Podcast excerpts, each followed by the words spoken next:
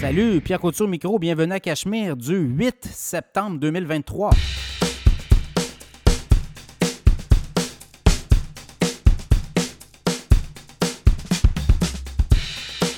Très, très heureux de vous accueillir pour ce nouvel épisode du podcast Cachemire 8 septembre. Bien, comme un peu le début du mois d'août, hein, les marchés boursiers vacillent.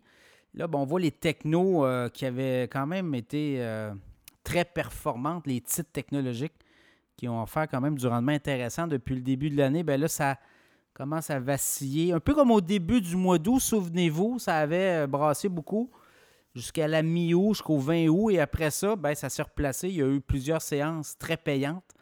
Et ça fait en sorte qu'on a fini quasiment le mois d'août flat par rapport au début du mois où on avait perdu beaucoup. Est-ce que ça va être le cas? Là, la Fed va s'en mêler. Est-ce qu'on va augmenter encore le taux directeur? Est-ce qu'on n'aura pas le choix en raison de la force de l'économie, de l'inflation aussi, des chiffres? Donc, ça va tout ça qui va être pris en ligne de compte. Au Canada, ben, on a eu notre hausse. Enfin, on n'a pas eu de hausse, on a eu un gel. Et ça fait en sorte que l'économie canadienne ne roule pas très bien. Vous l'avez vu, là, on est négatif au deuxième trimestre. Et là, ben, toutes ces hausses-là commencent à avoir des impacts auprès des consommateurs, des ménages, des entreprises. Donc, est-ce qu'on va être capable... Tout le moins, la Fed va comme c'est la plus grande banque centrale au monde. Là. Donc, si la Fed décide d'augmenter son taux à la fin septembre, je pense qu'on n'aurait pas le choix de suivre pour le mois d'octobre. Mais encore là, est-ce que le travail est fait? On va le voir. On va voir les chiffres de l'inflation au Canada aussi. Donc, dans ce contexte-là, bien, tout est interrelié. Hein? Les taux d'intérêt plus hauts, les coûts d'emprunt, donc ça diminue les profits des entreprises. Donc, dans cette mouvance-là, tout est à faire. Donc, les marchés boursiers pourraient avoir peut-être de la volatilité. J'ai vu des analystes le voir. Eux voient et perçoivent que les marchés boursiers pourraient encore monter d'ici la fin de l'année. Là, on voit le S&P 500 autour des 5000 points. C'est les analystes de BMO qui ont fait cette sortie cette semaine dans leur scénario optimiste, comme on dit, voit les marchés boursiers encore prendre de l'altitude d'ici la fin de l'année. Donc, on aurait un gain d'à peu près 600 points sur le S&P 500. Donc, ça sera à suivre, évidemment. Beaucoup de sujets cette semaine. Deux choses, l'infolette financière. Si vous voulez vous abonner, là, on passe à 4 $ par mois, 8 $ par mois et même 80 $ par année. Bien, vous allez sur le site cachemireplus.com. Il y a mes conférences aussi. J'ai 3 conférences qui sont possibles. Si vous voulez que j'aille parler avec votre gang, vous avez des employés, vous êtes une organisation. J'ai 3 conférences. Là, j'ai une conférence sur les perspectives économiques, les tendances économiques 2024-2025. Très intéressant. Là, il y a déjà déjà du booking à ce niveau-là. J'ai une conférence aussi pour les écoles secondaires sur l'argent, la psychologie de l'argent, les valeurs qu'on a. Et ça m'amène au titre de la conférence. Hein. L'argent, vous ne serez jamais riche avec l'argent. Donc, si on n'est pas riche, on n'a pas d'argent. Même si on a de l'argent, même si on a des millions et nos valeurs ne sont pas à bonne place, bien, on va oublier ça. Donc, on fait un tour intéressant sur les valeurs puis sur nos passions, les passions qu'on doit avoir dans la vie. Donc, pour les jeunes, je comprends qu'on ne parle pas de budget là, nécessairement. Ça, vous le voyez déjà. Je pense que les jeunes, c'est déjà au menu. Là. Donc, on essaie d'amener... Peut-être la discussion sur plus la psychologie de l'argent. Est-ce que l'argent rend heureux, le bonheur, tout ça? Donc, on est là-dedans. Et sinon, bien, j'ai une autre conférence qui porte sur les crypto-monnaies, les NFT, investissements ou spéculations. Je l'ai donné à des gens de Desjardins, cette conférence-là. Je l'ai donnée aussi aux gens de la FTQ. J'ai été à donner aussi aux gens de l'ARASC. Donc, c'est des gens des comités de retraite au Québec. Donc, on a fait le grand tour. C'est intéressant, là, c'est 45-60 minutes. Donc, cachemireplus.com, vous allez là.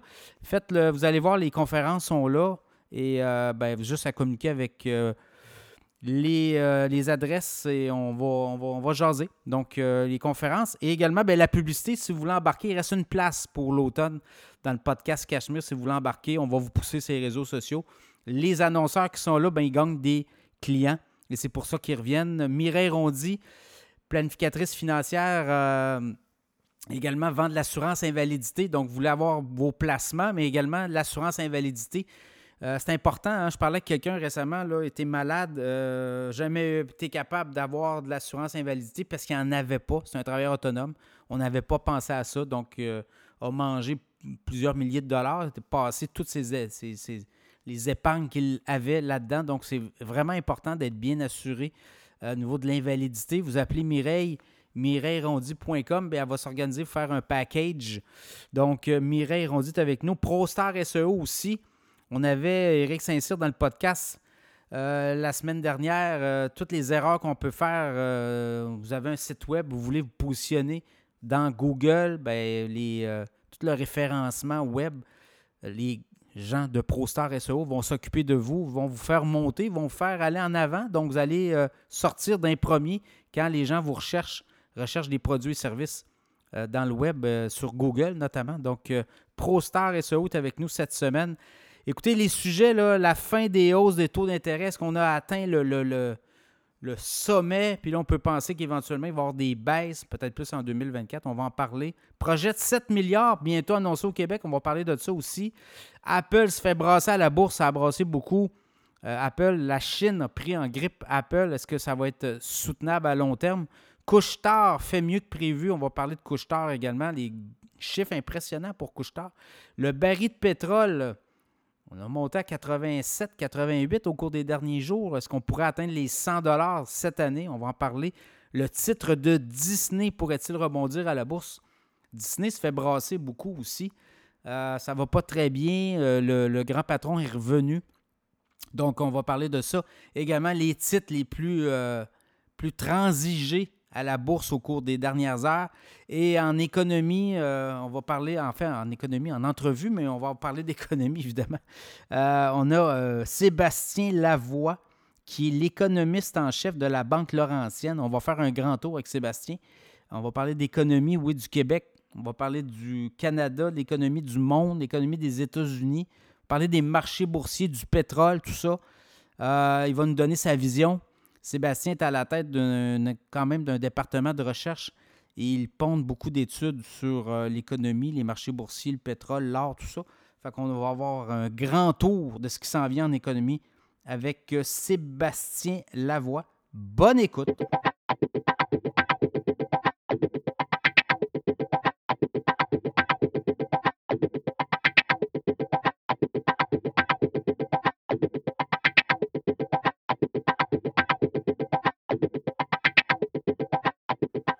Est-ce la fin des hausses taux d'intérêt au Canada?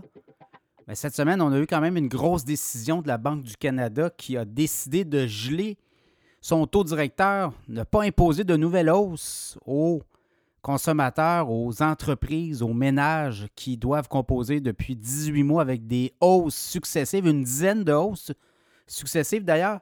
Et là, le grand patron de la Banque du Canada explique que là, dans le contexte actuel, monter encore les taux pourrait être catastrophique pour bien des ménages. Et là, ce qu'on comprend, est-ce que c'est la dernière hausse? Beaucoup d'économistes sont sortis pour dire oui, effectivement, c'est terminé. On ne peut pas continuer à monter les taux. Il y a une réalité économique aussi. Et l'économie canadienne ralentit. On l'a vu au deuxième trimestre, moins 0,2 %. Alors qu'au premier trimestre, ça avait été très positif. Là, on avait avancé de plus de 2 %, même plus que ça un peu. Mais vous voyez là où on en est, on a vraiment mis des mesures en place. Et là, c'est le bouquet de mesures des 18 derniers mois qui commence à mordre, comme on dit. Et les économistes, certains économistes croient que c'est terminé. Donc, il n'y aura pas de nouvelle hausse. Par contre, encore au cours des dernières heures, le grand patron de la Banque du Canada est sorti pour dire, écoutez, nous, on n'exclut pas de nouvelles hausses. Ça pourrait être au mois d'octobre ou en novembre ou en décembre, tout dépendant si l'inflation repart. Et là, c'est une espèce d'éléphant dans la pièce. On avait eu quand même une tenue de l'inflation. On l'avait vu l'an passé, au mois de juin. On était à quoi? À peu près 8-9 % d'inflation. On a redescendu ça en bas de 3. Et là, on est remonté à 3,3 au Canada. Plus élevé au Québec. Plus élevé au Québec parce qu'on envoyait des chèques aux ménages et qu'on n'a pas voulu... reconnaître que cette mesure est inflationniste. On l'a fait pendant les élections, justement. Et là, ça donne un ton pour le reste. Mais quand même, quand on regarde au niveau la Banque du Canada, quand on décode un peu les mots empruntés, les mots utilisés, qui sont très importants, bien, ce qu'on pense, c'est qu'il pourrait peut-être avoir encore une autre hausse au mois d'octobre et par la suite, on pourrait geler le tout. Et de plus en plus de voix s'élèvent pour dire, écoutez, ne faites pas ça, allez pas là, et on va précipiter encore des ménages. Beaucoup de pression, on le voit là, chez les gens qui ont vu leur hypothèque à taux variable exploser depuis les 18 derniers mois. On était autour de 2000 en moyenne, 1900 $, 2000 $ en moyenne une hypothèque. Et là, c'est du 3000, 3400, dans certains cas 3700. Dépendant du coût là, que vous avez assumé comme hypothèque. Les entreprises, on voyait, c'est partout. Là. On va voir aussi des entreprises tomber au combat, pas être capable de suivre. On doit rembourser aussi des prêts contractés auprès du fédéral d'ici le 31 décembre 2023. Donc là, on va voir aussi des entreprises être prises avec des problèmes de liquidité aussi. Bien, il y a des banques qui ont rappelé leur marge de crédit. Donc, ça fait en sorte que si vous avez une marge de crédit de 200 000 et vous vous retrouvez du jour au lendemain avec une marge de crédit de 100 000, bien, on vous demande rapidement de rembourser cette marge-là. Sinon, bien, vous avez des problèmes. Donc, vous voyez, on est là-dedans aussi. Donc, ça sera à suivre. Chose certaine, certains économistes, pour eux, c'est terminé. Il n'y aura pas de nouvelle hausse. Par contre, on va digérer le tout pendant plusieurs trimestres. Et on pourrait peut-être s'attendre à des baisses de taux quelque part davantage en 2024, au printemps, donc peut-être mars, avril, mai, juin. Remarquez que certains économistes nous ont dit qu'on allait être en récession rapidement en 2023. Ce n'est pas arrivé.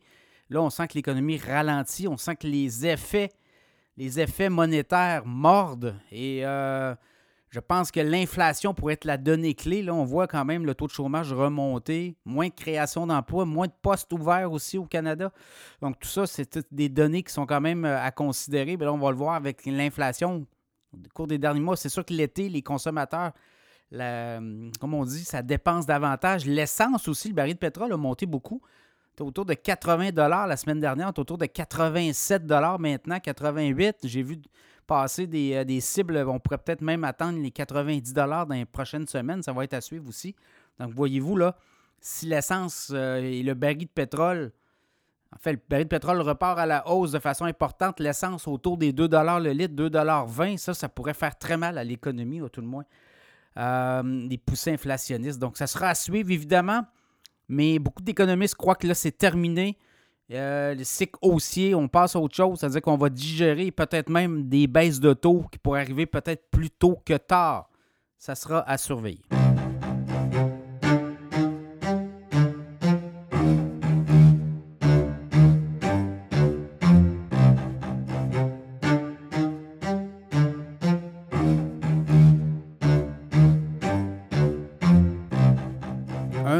Gros projet privé d'investissement verra jour au Québec au cours des prochaines semaines. L'annonce doit avoir lieu avec le fédéral et le provincial. François Legault, Justin Trudeau seront présents, conférence de presse.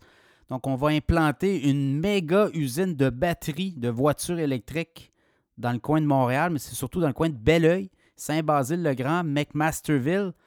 Et projet qui, quand même... fait beaucoup jaser. Pierre Fitzgibbon, le ministre de l'Économie, en a parlé.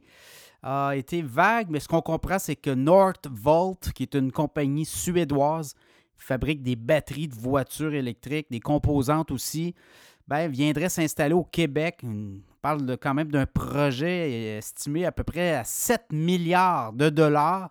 Le projet le plus important en termes d'investissement privé de toute l'histoire du Québec. Donc, ça sera à suivre, évidemment. Mais ce qu'on comprend, là, c'est que le gouvernement du Québec a ouvert les vannes de façon... c'est non équivoque. Là, les vannes sont ouvertes pour les voitures électriques, les batteries de voitures électriques. Et là, c'est beaucoup d'argent de fonds publics. Là, on parle quand même d'1 milliard possible d'aide du gouvernement du Québec, plusieurs paliers gouvernementaux, dans cette méga usine. Jusqu'à présent, toutes les annonces qui ont lieu au cours des derniers mois par rapport à la filière de batteries électriques, on parle d'1,2 milliard de fonds publics québécois. Et là, je ne vous parle pas des fonds fédéraux, je ne vous parle pas des municipalités aussi qui injectent de l'argent dans ces projets-là. Et quand même, c'est beaucoup, beaucoup, beaucoup d'argent. Et là, on se demande, est-ce que le gouvernement va trop loin? Est-ce qu'on est en train de perdre la boule, justement? On essaie de compétitionner les Américains. Les Américains ont mis beaucoup de subventions et d'aides gouvernementales. Est-ce qu'on est capable d'accoter ces aides-là? Bien là, écoutez, on a les réponses. On leur donne aussi beaucoup d'électricité. Et pour les entreprises du coin, ça va être quoi? 4000 emplois qu'on nous dit, mais ces 4000 emplois-là, on va les prendre où, ces travailleurs? Est-ce qu'on va dégarnir les entreprises du coin pour valoriser ces méga chantiers, ce méga chantier de méga usine? Donc, voyez-vous, là où on en est au Québec, on est en train de se demander aussi comment on va être capable aussi d'alimenter avec les travailleurs. On est en pénurie de travailleurs un peu partout dans les entreprises. Donc, est-ce qu'on va déplacer des problèmes? On comprend que les salaires vont être peut-être plus élevés chez Northvolt, que peut-être une entreprise locale, mais encore là, est-ce qu'on va être capable aussi de répondre à la demande? Donc, c'est des questions qu'on se pose. Et dans ce contexte-là, est-ce qu'on est en train de mettre trop d'argent, de miser, comme on dit, all-in? Est-ce qu'on met trop de billes là, dans la filière électrique? On en donne à tout le monde. Tout le monde vient chercher notre électricité. Tout le monde vient chercher les subventions. Mais après ça, comment tout ça va se traduire? Donc, voyez-vous, on est là-dedans. Donc, gros projet qui va voir le jour éventuellement. Il y a des annonces qu'on nous dit qui vont avoir lieu au cours des prochaines semaines. Northvolt, qui est un gros fabricant de voitures, a obtenu du financement récemment. Là, on a levé beaucoup de... En termes de c'est plusieurs milliards de dollars du côté de la Suède. Sur les marchés boursiers, marchés financiers aussi. Donc, à suivre comme développement. Northvolt a des clients comme Volvo, BMW, on a Mercedes. On a des filiales comme ProStar qui font déjà des voitures électriques, donc ça sera également à surveiller. Beaucoup d'argent de fonds publics aussi. Là, l'autre côté de la médaille, est-ce qu'on met trop d'argent dans la filière électrique? Est-ce que c'est la bonne filière dans les prochaines années? On comprend qu'on veut virer à l'électrique, le gouvernement du Québec, et c'est un souhait, mais est-ce qu'on est en train de peut-être être omnubilé ou peut-être qu'on nous manque des données? Là, l'hydrogène s'en vient. Il y a d'autres formes aussi de déplacement qui seront peut-être beaucoup plus populaires dans les prochaines années que la filière électrique. Donc, dans ce contexte-là, est-ce qu'on en met trop aussi? Donc, on en a parlé dans le podcast, on évoquait cette espèce d'aveuglement complètement disjoncté là, sur la filière électrique, alors que, oui, on comprend qu'Hydro-Québec est là et tout ça, mais quand même, là, ça fait beaucoup, beaucoup, beaucoup d'argent, beaucoup de milliards pompés dans cette filière. Et si on se trompait, et si on allait trop vite au niveau des investissements, donc évidemment, ce sera à suivre tout ça, mais beaucoup de fonds publics dans ces projets de filière électrique là.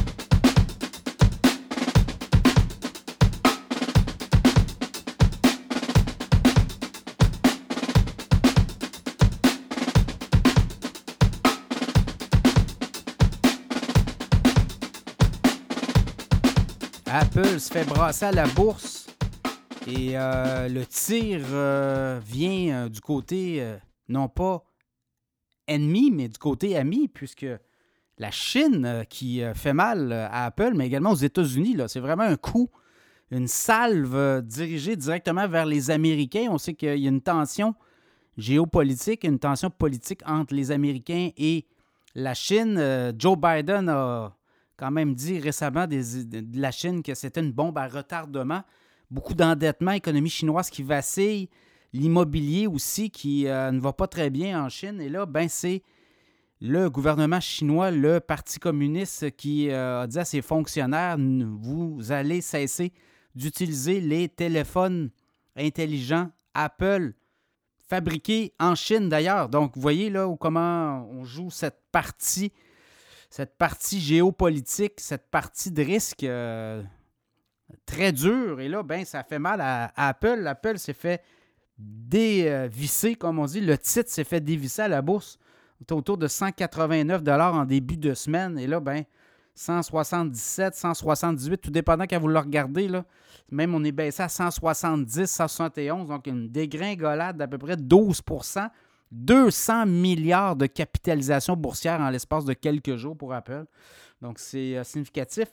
Le titre d'Apple a bien fait depuis le début de l'année. Quand on regarde, on était à 125 $ début janvier. Et là, on est monté à 196 $ fin juillet. Et là, depuis, on tente de s'en tirer tant bien que mal. Évidemment, Apple va présenter les nouveaux modèles du iPhone 15 et là, ben, le mois de juillet, le mois de septembre. Vous voyez, là, c'est pas innocent ce que la Chine fait à quelques jours du lancement des nouveaux iPhones. On veut faire mal. On va envoyer un message aux dirigeants américains aussi de faites attention parce qu'on pourrait peut-être s'attaquer à d'autres symboles. Starbucks est très présent en Chine. Qui d'autre? Ben, vous le voyez, il y a Tesla aussi. Très ami avec le régime du Parti communiste, mais quand on est dans une guerre commerciale ou quand on est une guerre de politique, ben, il n'y a plus d'amis. Les amis deviennent nos ennemis. Donc, une salve très dure à l'encontre de Apple des États-Unis. Et ce qui pourrait accélérer peut-être là, le mouvement, Apple avait commencé à sortir ses lieux de production de la Chine, voulant peut-être aller voir ailleurs. On a sorti de la production vers le Vietnam, je pense, et d'autres pays asiatiques. Et là, on va peut-être accélérer aussi le pas vers l'Inde. On a signé des ententes aussi avec le premier ministre de l'Inde au cours de son récent voyage aux États-Unis. Tim Cook s'est rendu en Inde, ouvert son premier... Apple Store. Donc, je pense qu'on va accélérer la cadence pour s'éloigner de plus en plus de la Chine. Il commence à avoir aussi beaucoup de tensions avec les Américains, d'autres pays aussi, vous le voyez. La Chine, les importations, exportations en forte baisse et on semble vouloir bouder la Chine. Alors, c'est un coup de semonce. Est-ce qu'on va avoir d'autres représailles chinoises? Et pour le titre d'Apple, il y a toujours des cibles à 225, 250 $. Évidemment, là, si... le marché chinois se referme. Écoutez, c'est à peu près 20% des ventes de Apple. Ça peut être significatif. À ce niveau-là, je regarde au dernier trimestre, à Apple, 81,8 milliards de dollars et des profits nets de 19,9 milliards. Donc, c'est un taux de rentabilité là, de 24,3%. La business est très rentable, mais c'est peut-être ça aussi qui va arriver pour Apple. On va peut-être voir une baisse de revenus. Évidemment, on n'a pas encore supposé les pour les comptes, comment tout ça va se traduire. Les Chinois protectionnistes, oui, très protectionnistes, mais Apple était un peu une marque chouchou parce qu'on faisait beaucoup produire là-bas avec Foxconn qui était le sous-traitant. Mais là, dans ce contexte-là, le titre d'Apple sera surveillé sous pression. Donc, ça pourrait déborder, évidemment. Les Américains... pourrait peut-être aussi là, produire des propres salves aussi sur des entreprises chinoises. Ça sera à suivre, évidemment. Mais dans le cas d'Apple, peut-être possibilité, on n'a pas encore vu l'étendue aussi là, des dommages, mais ça pourrait peut-être être une occasion d'achat, tout dépendant comment le titre va se comporter dans les prochains jours. Si on dégringole encore, ben on arrive auprès des 160, 155, 150. Évidemment, on aura compris qu'évidemment, le titre pourrait repartir vers le haut assez rapidement. Beaucoup de gens possèdent du Apple. Il y a eu des ventes, il y a des prises de profit aussi qui se font. Alors, situation à suivre, Apple, la Chine, États-Unis, pourrait être explosif.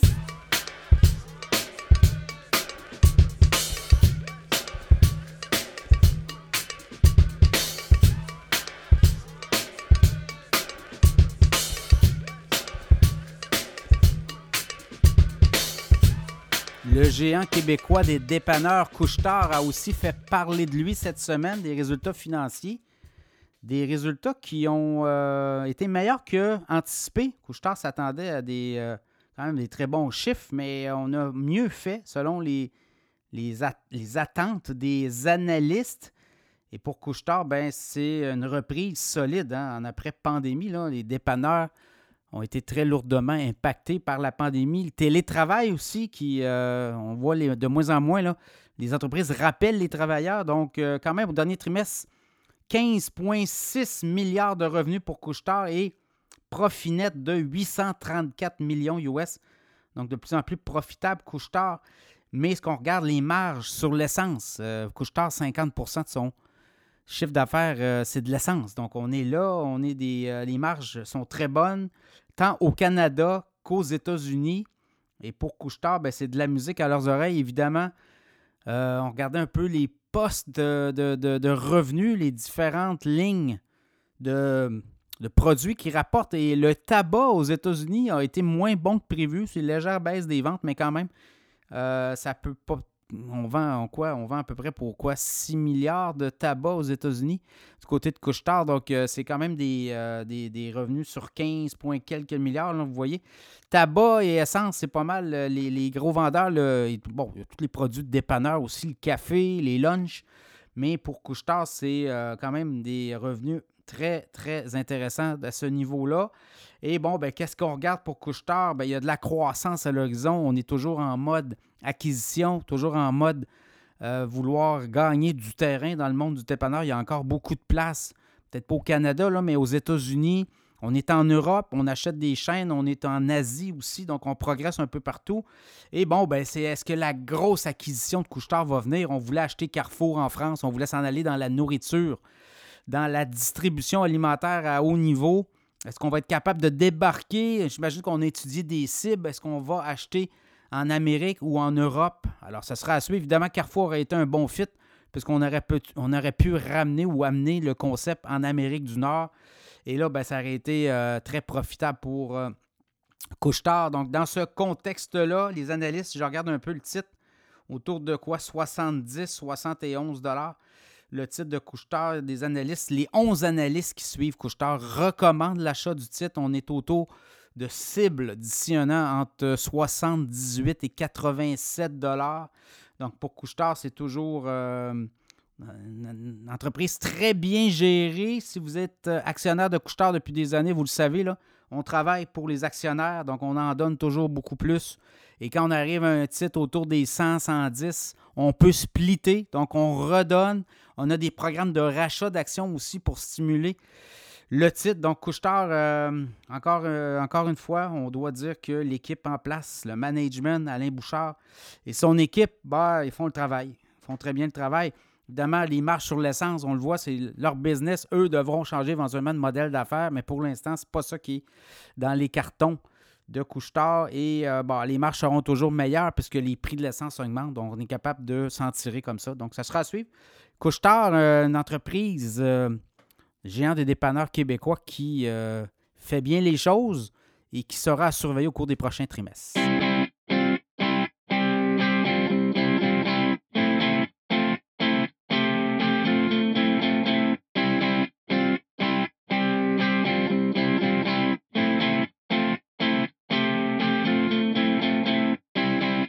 Est-ce que le baril de pétrole pourrait flamber au cours des prochaines semaines?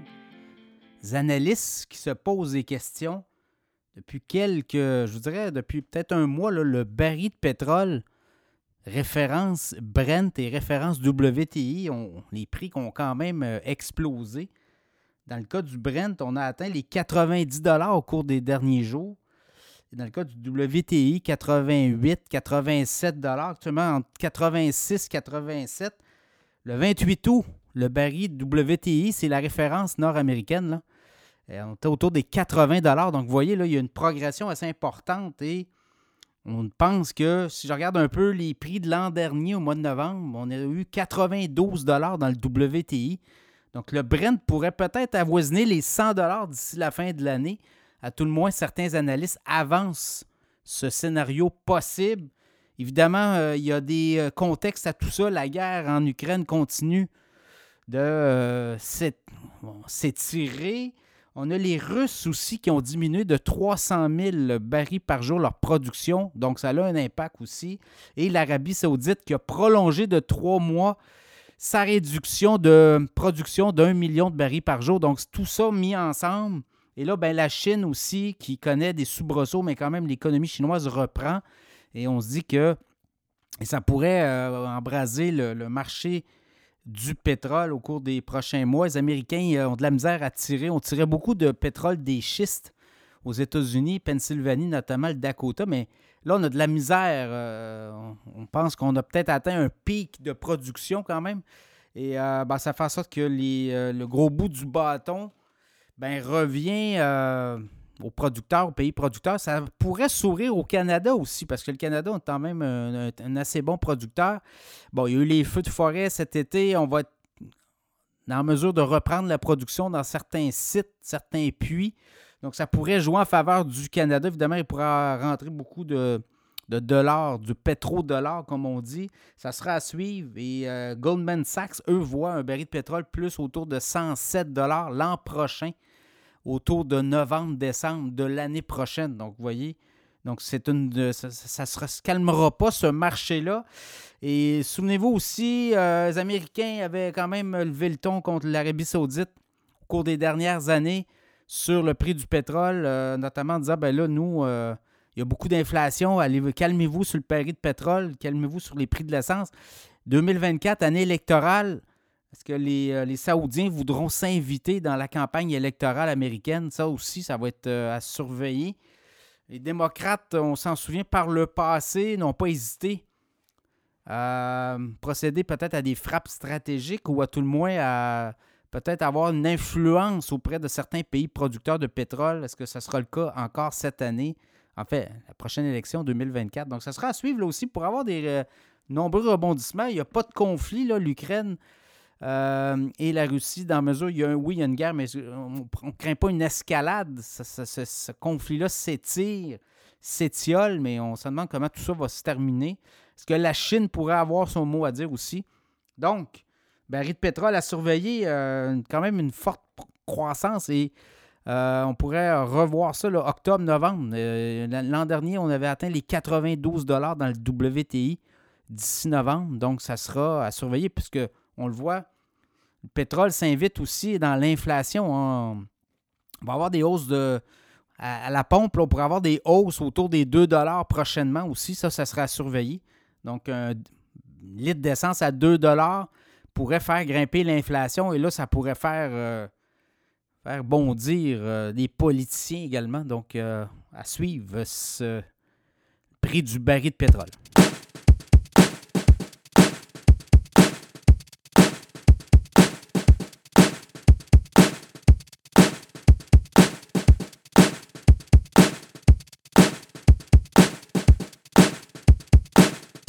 Est-ce que le titre de Disney pourrait rebondir au cours des prochaines semaines? C'est à suivre. Disney se fait vraiment brasser.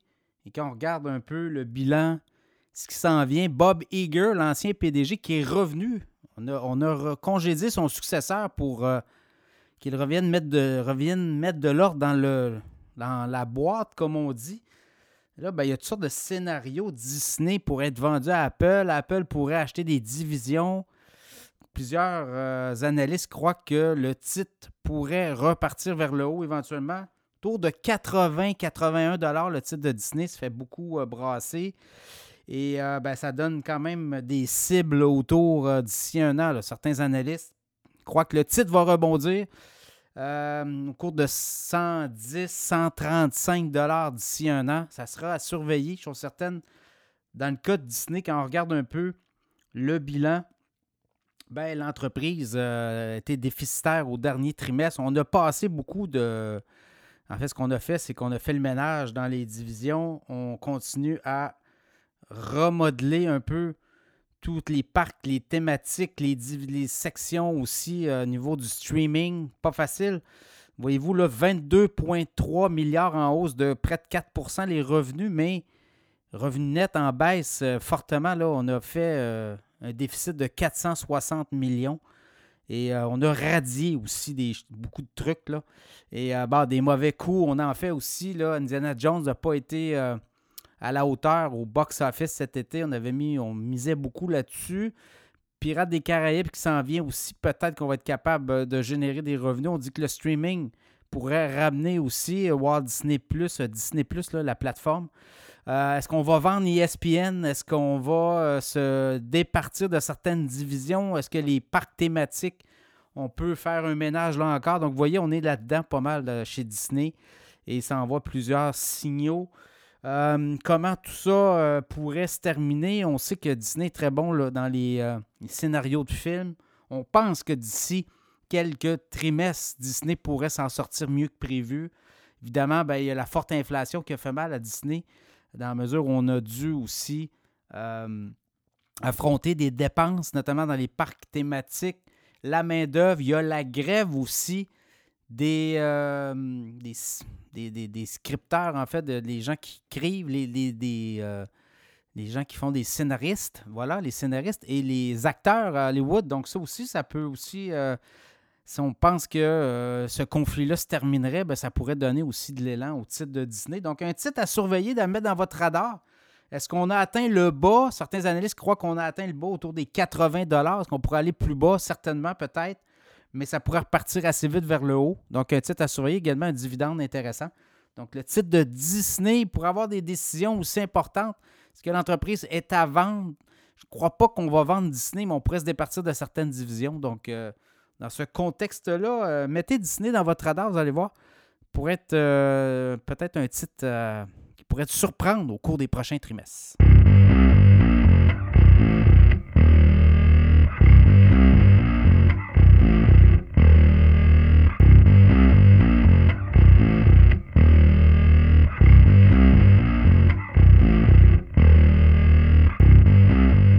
Jaser des titres les plus populaires au cours des dernières heures à la bourse. Au Canada, CNQ, Canadian Natural Resources, le pétrole, le gaz reprend, hein, vous avez vu, depuis une semaine, en fait, depuis le 28-29 août, le baril de pétrole a monté de 6-7 $, même près des 8 $ au le WTI référence.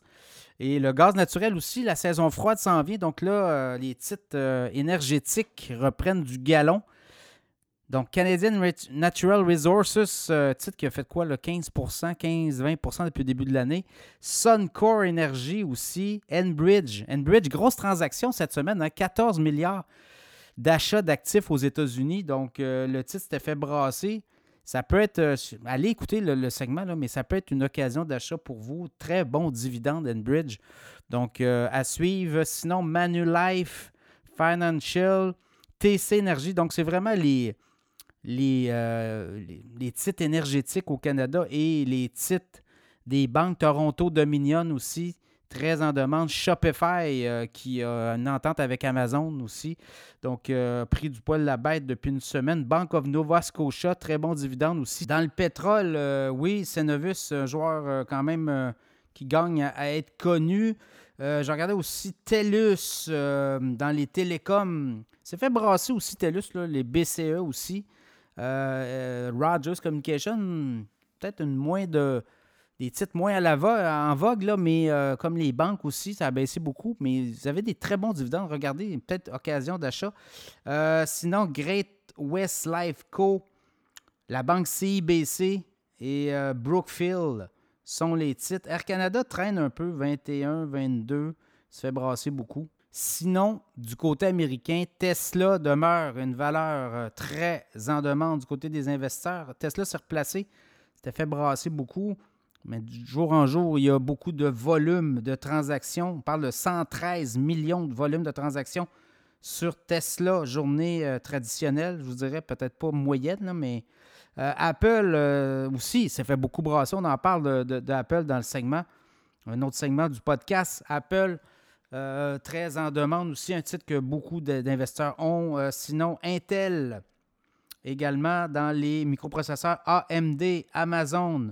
Nvidia a eu quand même beaucoup de pertes au cours des derniers jours. Là, ce qu'on comprend, il y a eu des ventes de transactions d'initiés.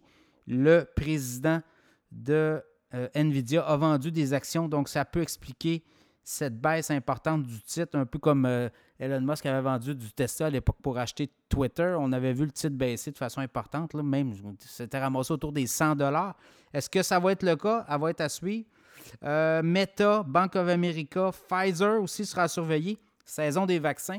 Pfizer pourrait bien faire d'ici la fin du prochain trimestre, donc d'ici la fin de l'année. Ça sera à surveiller.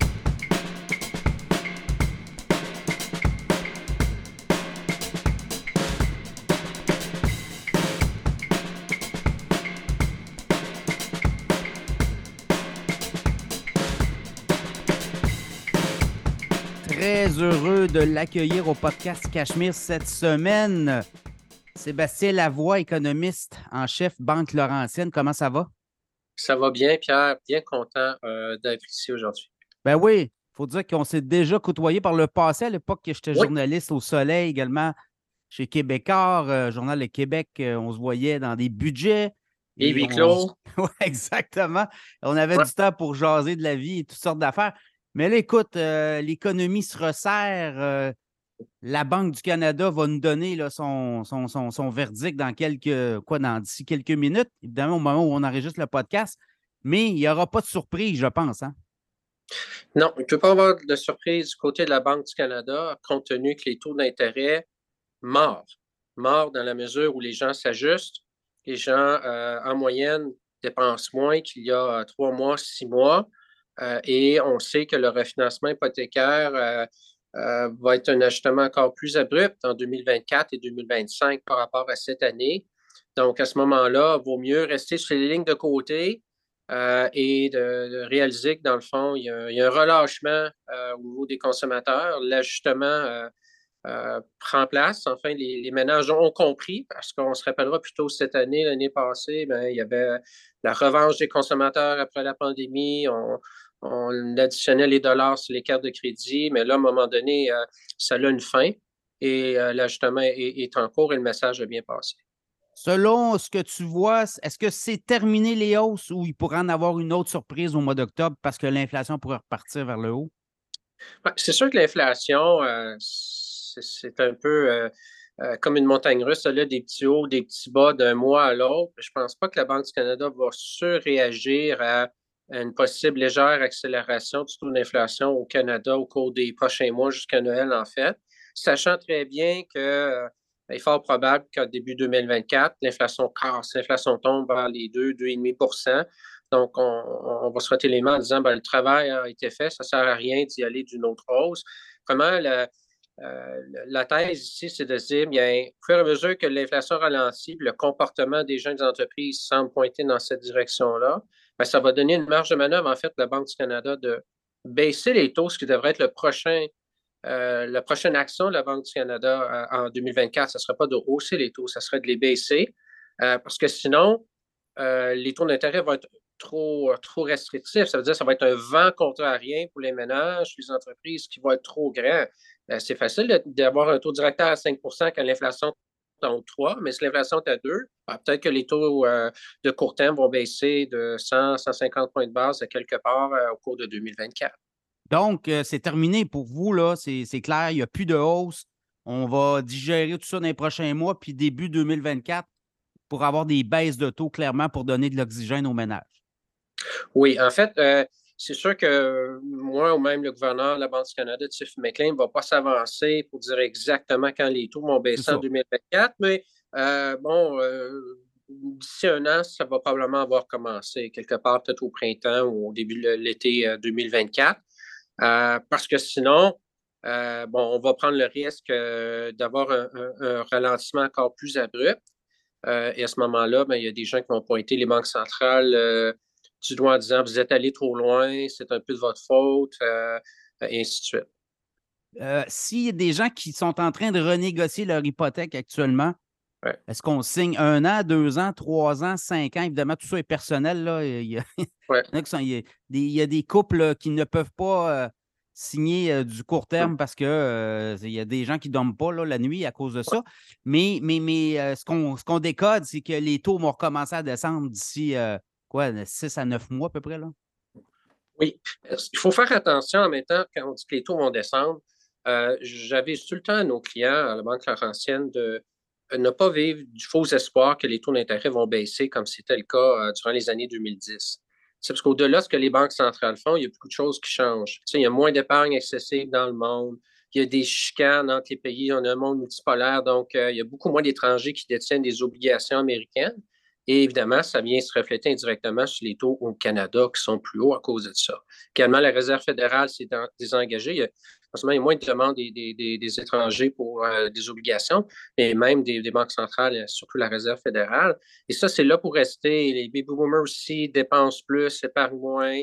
Il y a tellement d'investissements en nouvelles technologies que le taux d'intérêt d'équilibre est peut-être plus élevé qu'avant. Donc, au-delà de ce que les banques centrales font, il y a un fonds ici réel, plus persistant, font que les taux d'intérêt vont rester quand même plus élevés qu'avant, même si les banques centrales baisseraient un peu les taux en 2024.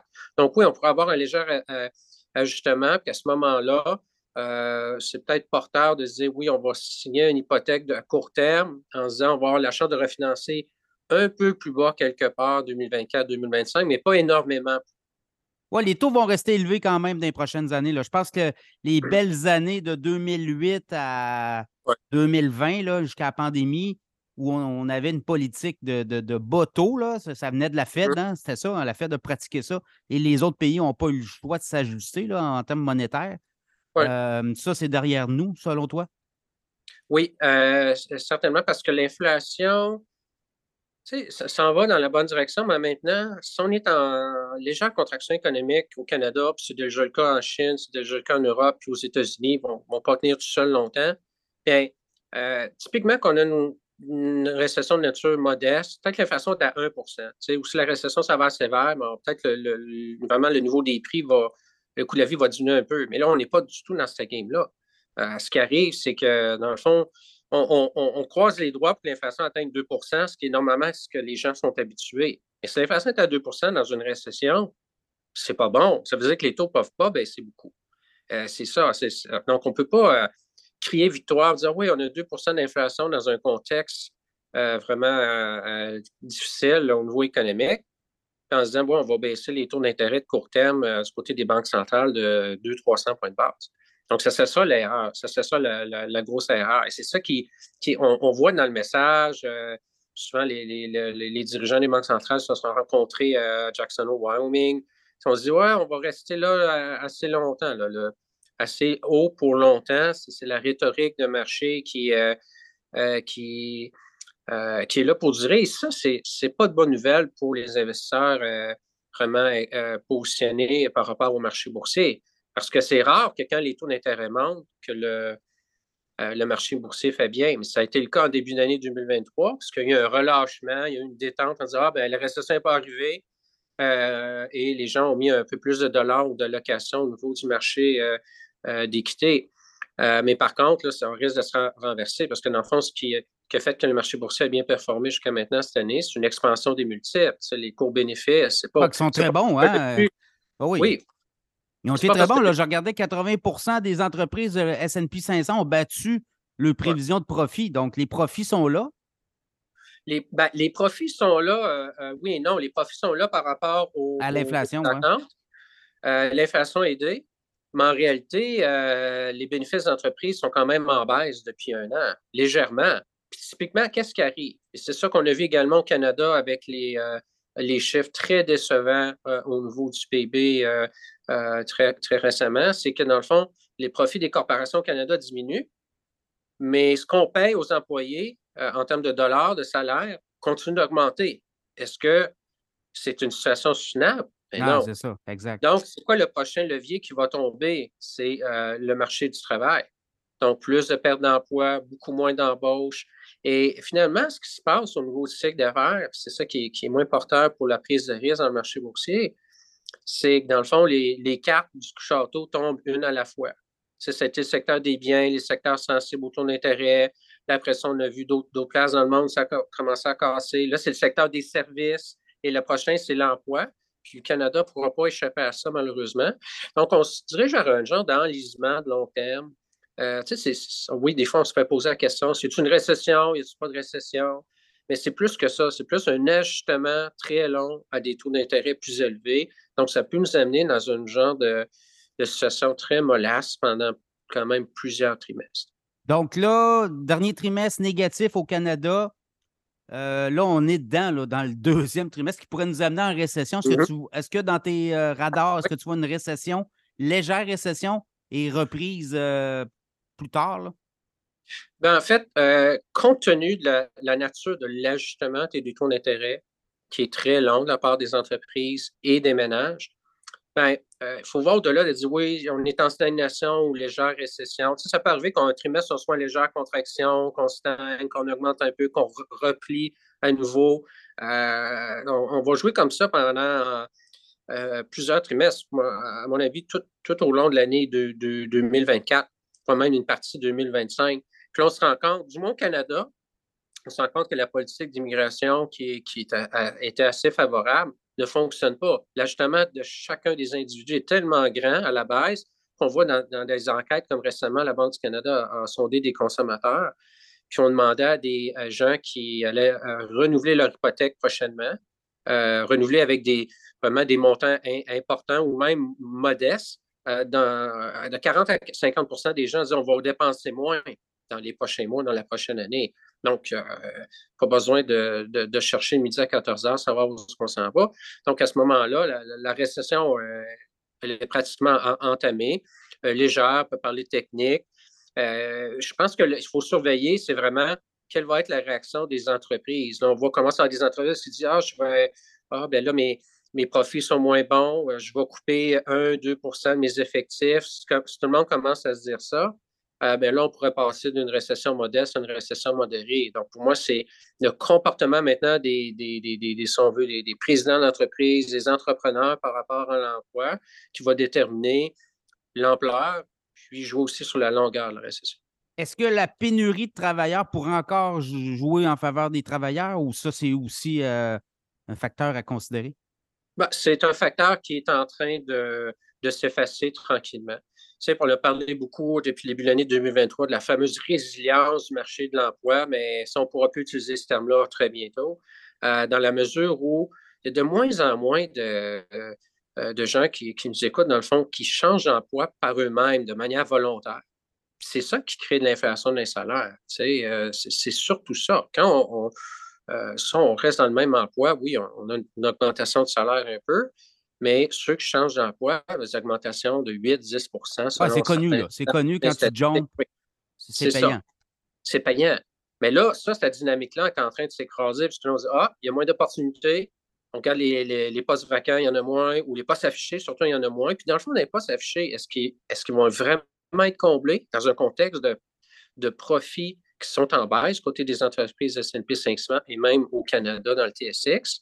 Donc, puis on connaît le comportement des comités exécutifs. Si on veut que le prix des actions baisse pas trop, bien, à ce moment-là, on va couper des dépenses dans un contexte où le profil des revenus futurs est peut-être moins bon qu'avant. Donc, c'est, comme je dis, les cartes du château tombent une à la fois. Puis, pour les travailleurs, ils n'auront plus le gros bout du bâton comme avant. Ça va être un peu plus équilibré entre employés et employeurs.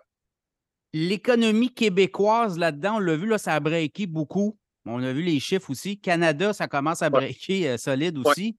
Ouais. Qu'est-ce que vous voyez du neutre d'un prochain trimestre?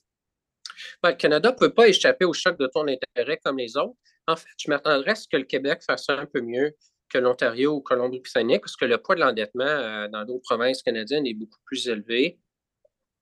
En même temps, il faut admettre que le Québec est un cas à part, parce qu'on n'a pas la même politique d'immigration que dans le reste du Canada, qui vient un peu masquer je ne dirais pas la misère des gens, mais quand même l'ajustement justement des taux d'intérêt plus élevés.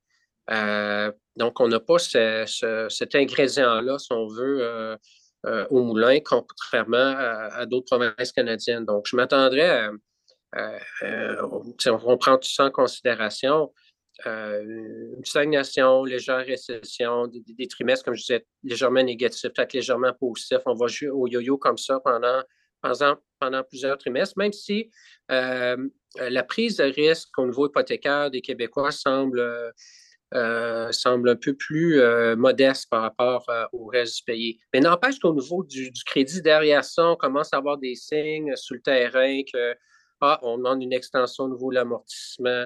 Il y a des gens qui demandent un peu plus de pause au niveau de certains paiements pour mieux s'ajuster finalement. Puis, en quelque part, cet ajustement-là, ou ces demandes un peu d'options de la part des emprunteurs, font en sorte qu'on pourrait éviter un choc abrupt, non seulement au Québec, mais dans le reste du Canada. Ça prendrait vraiment un autre pilier qui tombe, là, surtout l'emploi, avec une hausse du chômage, je ne sais pas, moins de 2 % puis des centaines de milliers de pertes d'emplois pour qu'on se rende là. Donc, somme toute, au Québec, il n'y a pas vraiment de...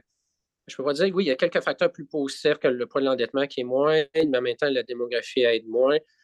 Net, ça s'équivaut avec le reste du Canada. Là. Donc, dans les prochains trimestres, une économie qui va être au neutre, c'est ce qu'on peut dire? Neutre ou tout près. Légèrement en expansion, légèrement en contraction. dans cette zone-là un peu mollasse, c'est un peu comme faire du vélo dans du sable mouillé, dans une trail qui n'est pas belle, ça avance pas. Tu sais, on reste pris, on essaie de repartir, faut se reprendre, ainsi de suite. Ça va ressembler à ça un peu, l'économie du Québec, du Canada. Écoute, au niveau des marchés boursiers, on en a parlé un peu. Ça aussi, ça peut… on a quand même un bon début d'année, là. S&P 500, puis le Nasdaq, puis même à Toronto, on rendait à 6 % mais là, ça commence à… Mois de septembre, toujours un mois difficile, là. À quoi on peut s'attendre, les investisseurs, dans les prochains trimestres? Bien, c'est sûr que dans un cas de récession qui devient de plus en plus global, puis qu'il n'y a pas de pays détachés qui superforment ou qui se détachent du reste, ça va être difficile. Ça va être difficile à ce moment-là. Toute la question de dépôt stable, de CPG va prendre le dessus. Ça, on a un TSX proche de 20 000 aujourd'hui. Moi et mon collègue qui a un titre CFA, bon, on se dit, mais le TSX pourrait pas manger de grand coup, mais perdre quelques plumes et se retrouver plus proche des 18 500, 19 000 d'ici la fin de l'année à Noël. Parce que là, bon, il va y avoir un ajustement de certaines corporations en disant, en diminuant les dépenses, ça va aider un peu à éviter qu'on se ramasse à 17 000 sur le TSX. Il y a toujours un complexe qui n'est plus d'abondance au niveau des commodités, mais qui est de complexité, je dirais, au niveau de l'offre. Autant géopolitique, évidemment, les grands joueurs de l'OPEP autour d'une table qui réussissent coup après coup à baisser la production de pétrole et à fermer la champlure un peu. Donc, tout ça peut être porteur au niveau de l'offre et des prix de certains producteurs canadiens. Donc, à ce moment-là, ça va éviter qu'on ait des pertes de moins 15, moins 20 % là, mais une légère perte d'ici Noël est facile à entrevoir dans un contexte où, dans le fond, nos prévisions économiques, on lit ça un peu au bénéfice par action, bon, on serait proche du point de stagnation, finalement. Le S&P 500 là, est autour de 4500. Vous le voyez où à la fin de l'année? C'est plus difficile dans le cas du S&P 500 à cause de la distorsion des joueurs technologiques, honnêtement. Exact. Ouais, on y perd un peu notre latin ici parce que je ne ferai jamais l'erreur que Paul Krugman, le grand économiste américain qui travaille maintenant au New York Times, avait dit au début des années 2000 que l'Internet allait être moins important que la télévision. Tu sais, donc là, aujourd'hui, avec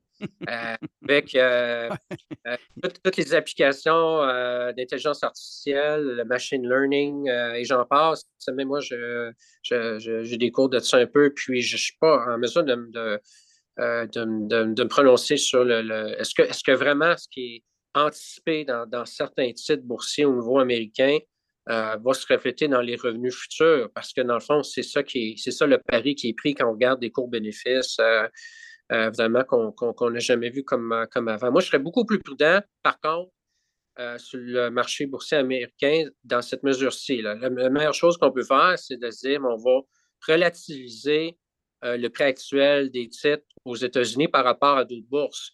Et là, on se rend compte que vraiment, il y a un détachement qu'on n'a jamais vu, qui est pire que la bulle technologique de début des années 2000, et ainsi de suite.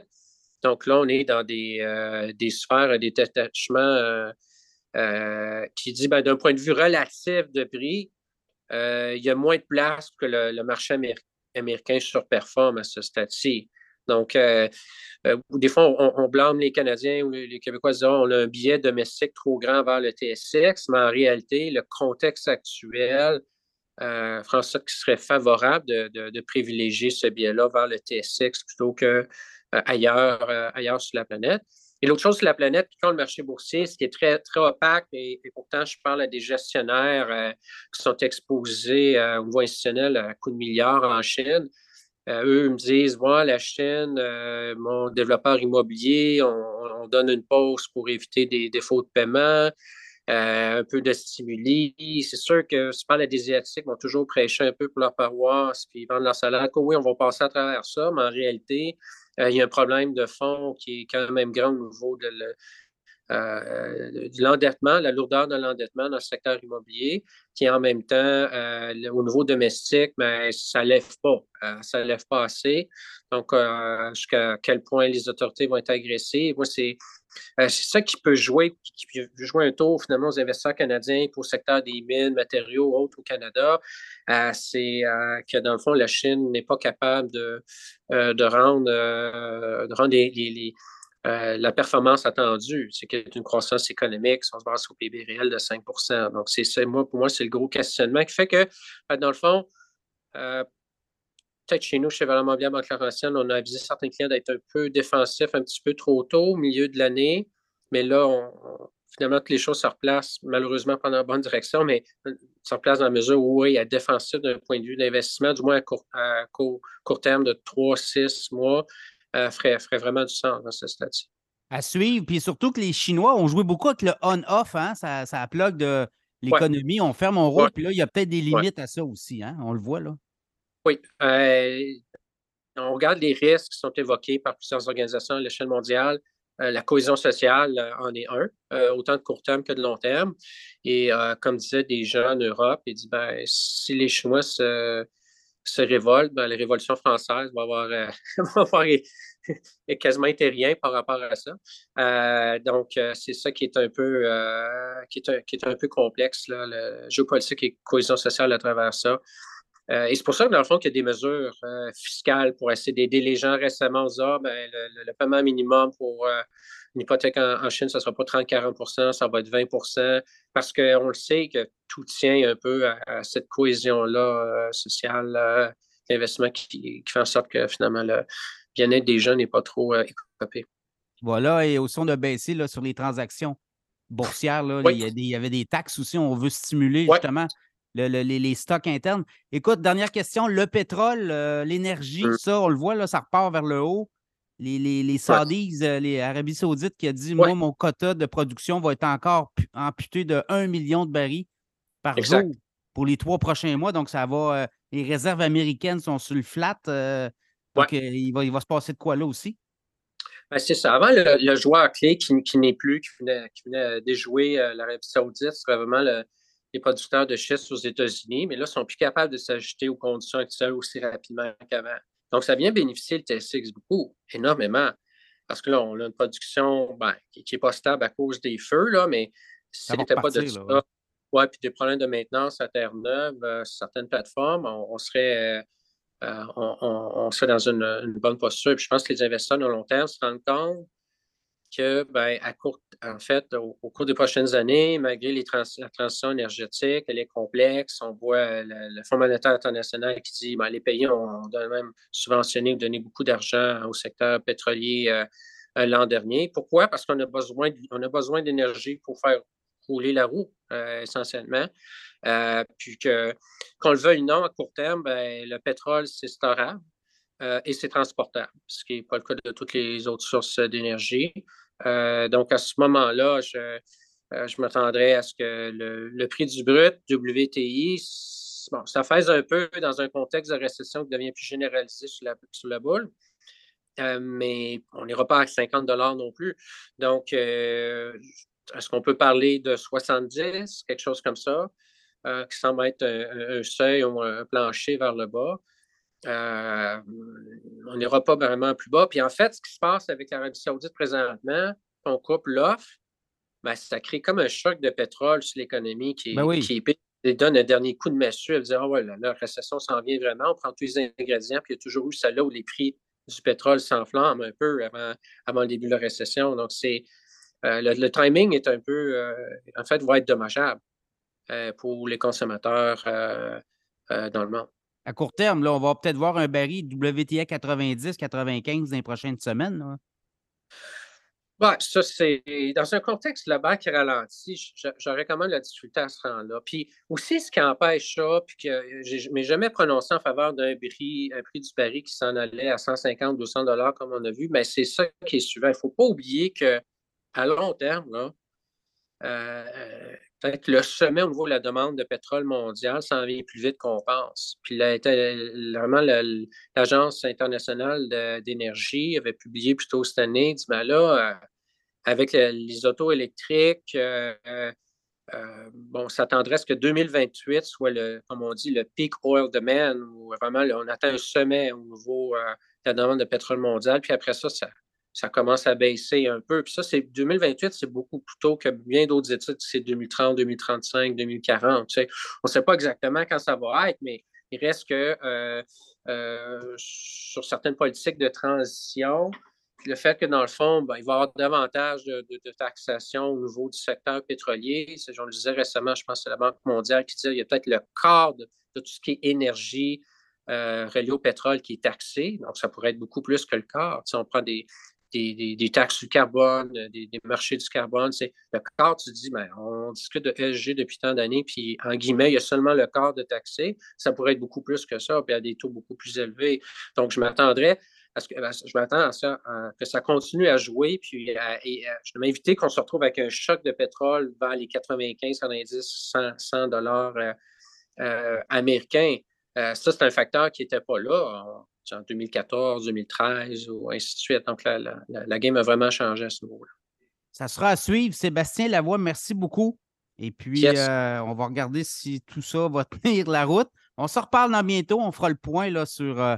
toutes ces hausses de prix inflationnistes, mais aussi Banque du Canada et économie québécoise. Là, je pense qu'il y a des mises à jour qui seront faites et qui vont nous donner leur juste. Merci beaucoup. Merci, Pierre. Excellente conversation.